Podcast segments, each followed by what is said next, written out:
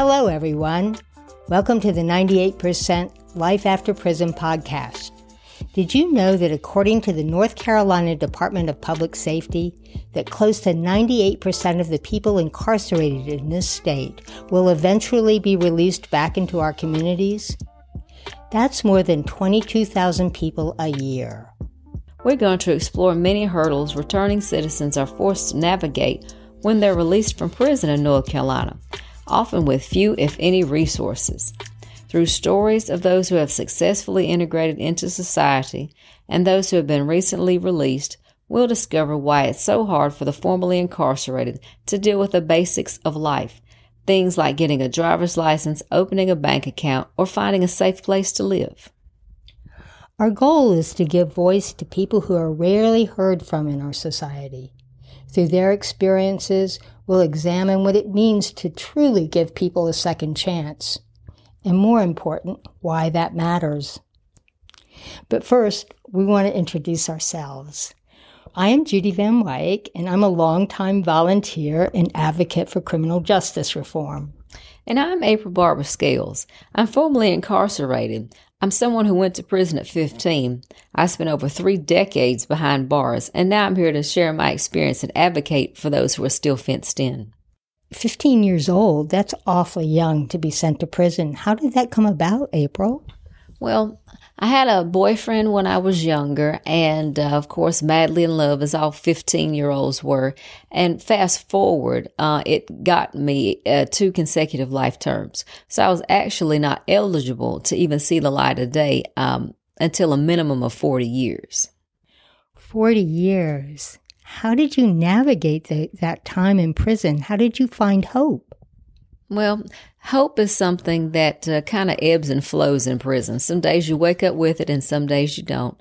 Um, I did get in trouble a lot, um, as all fifteen-year-olds and teenagers do. But at some point, I decided to just go to school, educate myself, and, you know, get out of trouble, uh, stay, keep my nose clean, in hopes to stop fighting with each other and start fighting the system to obtain freedom.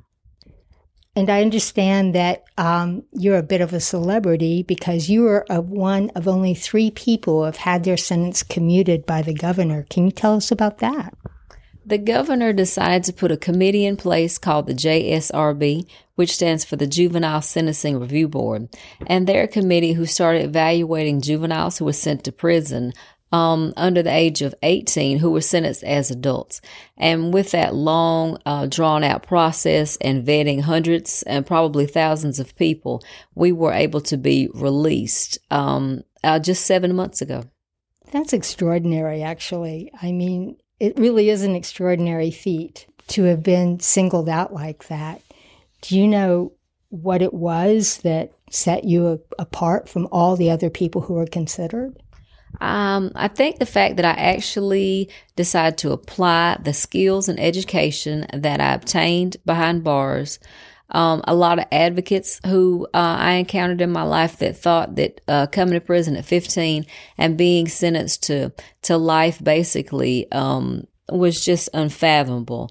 So between that and just uh, good behavior, I, I think is one of the reasons why I was even considered for this opportunity.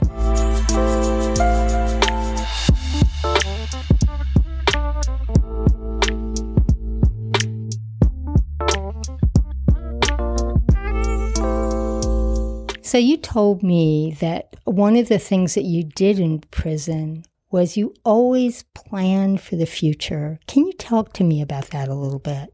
Prison is um, two things. You have a physical structure and you have a mental structure.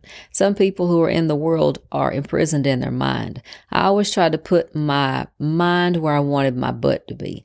And so with that being said, I educated myself. I read the newspaper. I watched the news, and I talked to people who were coming and going in prison to try to see what I needed to Um, obtain knowledge-wise, to see who perhaps I need to write that would potentially look at my case and, and just advocate for me and give me a second chance. Very cool. And you made it happen. You actually made it happen. Hmm. Well, I can't say, you know, that I made it happen. I think it, it's a collection of we. You know, a lot of my advocates that I affectionately call the A-team say that, you know, uh, they didn't know that I existed until I contacted them, but after they knew that I existed, they jumped on the bandwagon, and a lot of them still remain in my life to this day. That's really wonderful. And I understand you're also married. Yeah, I had a wonderful husband who I met um, about twelve years ago. I was in a service club one uh, visitation. We were taking pictures, and uh, he was visiting a family member. Uh, he asked who I was. We started writing, and about a year later, we uh, got married, and we've been married ever since. What's his name? Well, his name is William Thomas Scales, but of course, he's affectionately known as Tommy to most and hubby to me. I look forward to hearing from him. Yes, he's an angel. There are a couple of angels that I've met walking on earth, and he's definitely one of them. And Judy, so uh, you do a lot of volunteer work. Um, where do you volunteer, and uh, what do you do? Well, I've been working um, with a reentry house. Um, it all started, well, actually it all started when I met William Elmore at a screening at Ava DuVernay's thirteenth, which is a film about the prison industrial complex and how it's a form of slavery in this country. It's an extension of slavery in this country. And Will got up in front of the audience afterwards. He had been out for about a year. He spent twenty-four years in prison. And he asked if anybody was interested in getting involved in reentry. And I went up to him afterwards and said, yeah, uh, tell me about this. And over the years, I started to get to know him and his partner, Tommy Green. They work together, really helping people who are getting out of prison, helping them to reintegrate and to navigate some of those hurdles that, that people face coming out of prison. Anyhow, um, that's how it all started, and we've been working together kind of informally and formally at this house, and I've just become really passionate about this issue because there's so many people in this society who are thrown away, and that's a real loss to the to the society. That's really a loss to our community. And um, the other thing I think that is my entryway into this subject was that I went through a decade of nonstop surgeries.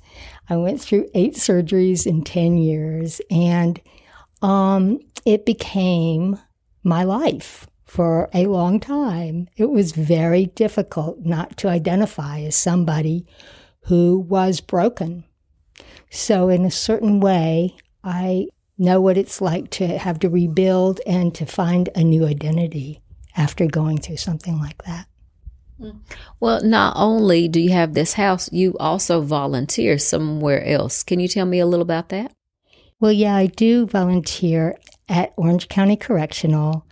Um, there is a group, and it is a Christian group called Yoke Fellows, and um, they are allowed to enter the prison every Tuesday, and it's called a listening ministry. And basically, we just get to know the guys who are inside.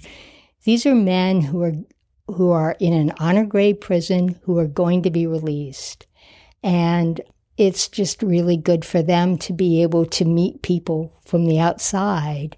And it's good for us to understand their struggle and to, to really meet them one-on-one as, as human beings and as equals. And I really enjoy that work. We definitely need more people to listen to us. That's one of the things that we don't have on the inside. We don't listen to each other because we're constantly screaming. The guards don't listen to us because they're just constantly trying to tell us what to do and not rehabilitate us. So those of us who have been incarcerated definitely appreciate all the advocates doing whatever it is that they do on the outside. Well, we do what we can. And um, the thing is, I really enjoy the work.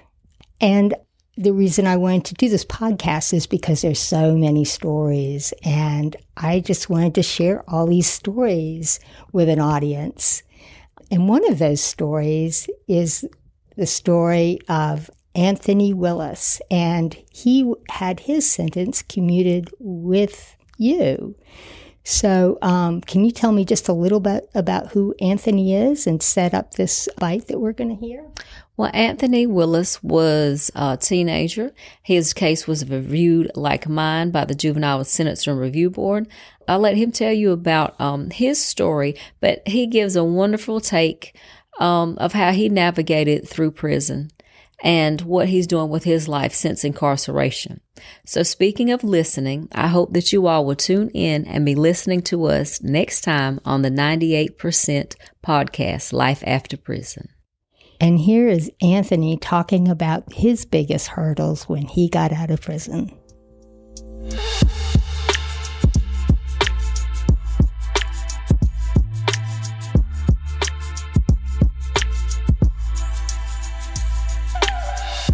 One of my biggest disappointments was whenever I failed my driving test. Mm. That was like a wow. big gut punch because I had so many things planned, but they were all based on this one event. Because if I get my permit or get my license, then I can get my car, then I can go to job interviews, I can do different things. But the day whenever I went and I missed that sixth mm. question, when you only miss five, I felt like crying. So that was like one of the biggest things. But then I went back the very next day to another um, D M V and I aced it, mm. the test. I stayed up all night studying. Then the very next day, I went to another place and I got my license. Mm. So I went from failure to my permit to my license in literally three days. Yeah. So, um, but that's like one of the biggest hurdles. But another hurdle I would say that I faced was um, just trying to find out what I want to do with my life. Because coming out of prison for twenty-six years, I want to do everything. Mm. And there's so many barriers that's in the way because of my background. Um, housing was probably one of the biggest hurdles. I found a lot of houses that were vacant, but the first question to ask is, we're going to do a background check. And as soon as I told them I was recently released from prison, they said, well, you don't qualify. Mm. They said, or you can give me a processing fee, then I still tell you, you don't qualify. Mm, mm, mm, mm. And that was like one of the biggest hurdles I could think of.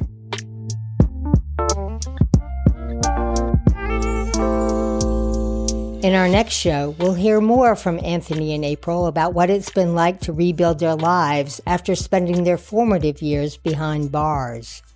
We'll also hear from a gentleman who was sentenced to juvenile detention when he was just fourteen years old. Tune in next week for our second episode of the ninety-eight percent Life After Prison.